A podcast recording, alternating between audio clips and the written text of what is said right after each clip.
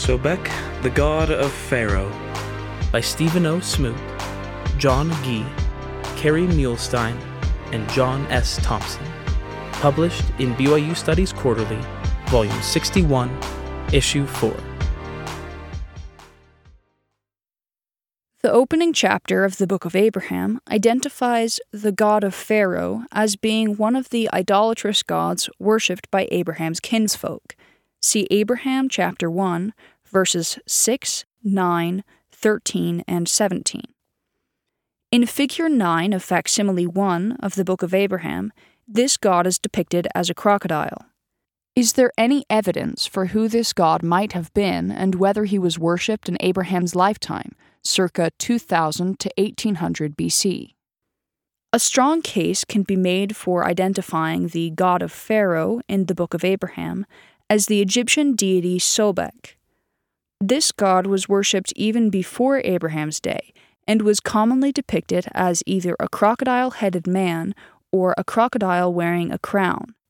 Anciently, quote, he was regarded as a powerful deity with several important associations among them procreative and vegetative fertility. And importantly for the Book of Abraham, quote, the Egyptian king as a symbol of pharaonic potency and might. The worship of Sobek was popular in Egypt in Abraham's day. Many names from this period contain the name Sobek as a theophoric element, including the names of the last ruler of the 12th dynasty, circa 1991 to 1782 BC, and of no less than seven different rulers of the 13th dynasty, circa 1800 to 1650 BC, who may likely have been coterminous with Abraham and the other patriarchs from Genesis. Quote, Sobek's sanctuaries were numerous and widespread, quote, throughout Egypt during this time iconography of the god Sobek even made its way into northern Syria. At the site of Ebla, an important Syrian city throughout the 3rd and 2nd millennia BC, artifacts bearing the images of different Egyptian gods, including Sobek, have been identified by archaeologists. The ancient Egyptian king Amenemhet III, who may have been a contemporary of Abraham, venerated Sobek, bringing the god to specific prominence during his reign. Quote, with Amenemhet III, Sobek of Shedet became the best example of the success of the crocodile gods in the 12th dynasty. In a wide range of objects, this king adopted, as had never happened before, the epithet beloved of Sobek of Shedet. In a hymn praising Sobek, Amenemhet III is mentioned toward the end of the text. Quote, it is for Sobek, the Shedetite, Horus dwelling in Shedet, Lord of Mur, delighting in the giving of incense.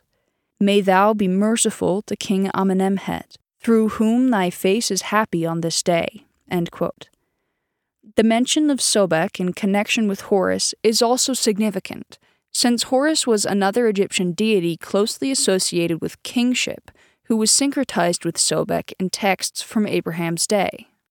From this evidence, unknown in Joseph Smith's day, we can say the following about the God of Pharaoh in the Book of Abraham in Facsimile 1. First, the god in question is arguably the crocodile deity Sobek. Second, among other things, Sobek was closely associated with the Pharaoh of Egypt.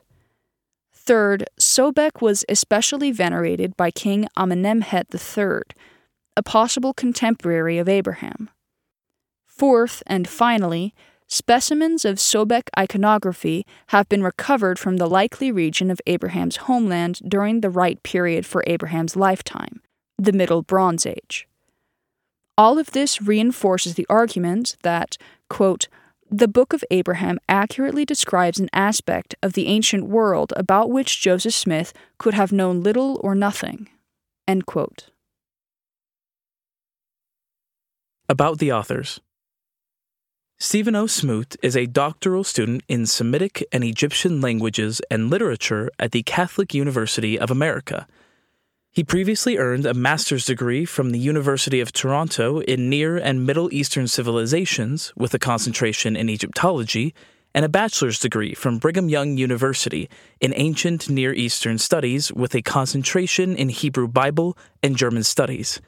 He is currently an adjunct instructor of religious education at Brigham Young University and a research associate with the B. H. Roberts Foundation. John Gee is the William Bill Gay Research Professor in the Department of Asian and Near Eastern Languages at Brigham Young University. He has published extensively on scripture and ancient studies. He has served on the boards of national and international biblical and Egyptological organizations and as the editor of an international, multilingual, peer reviewed Egyptological journal. Kerry Muhlestein is a professor of ancient scripture and ancient Near Eastern studies at Brigham Young University. He received his bachelor's degree from BYU in psychology with a Hebrew minor. He received an MA in ancient Near Eastern studies from BYU and a PhD from UCLA in Egyptology. His first full time appointment was a joint position in religion and history at BYU Hawaii. He is the director of the BYU Egypt Excavation Project. He was also a visiting fellow at the University of Oxford for the 2016 to 17 academic year. He has served as the chairman of a national committee for the Ancient Research Center in Egypt and serves on their research supporting member council. He is the senior vice president of the Society for the Study of Egyptian Antiquities and has served as the president. He has published and researched on Egyptological topics and the Book of Abraham topics for over two decades.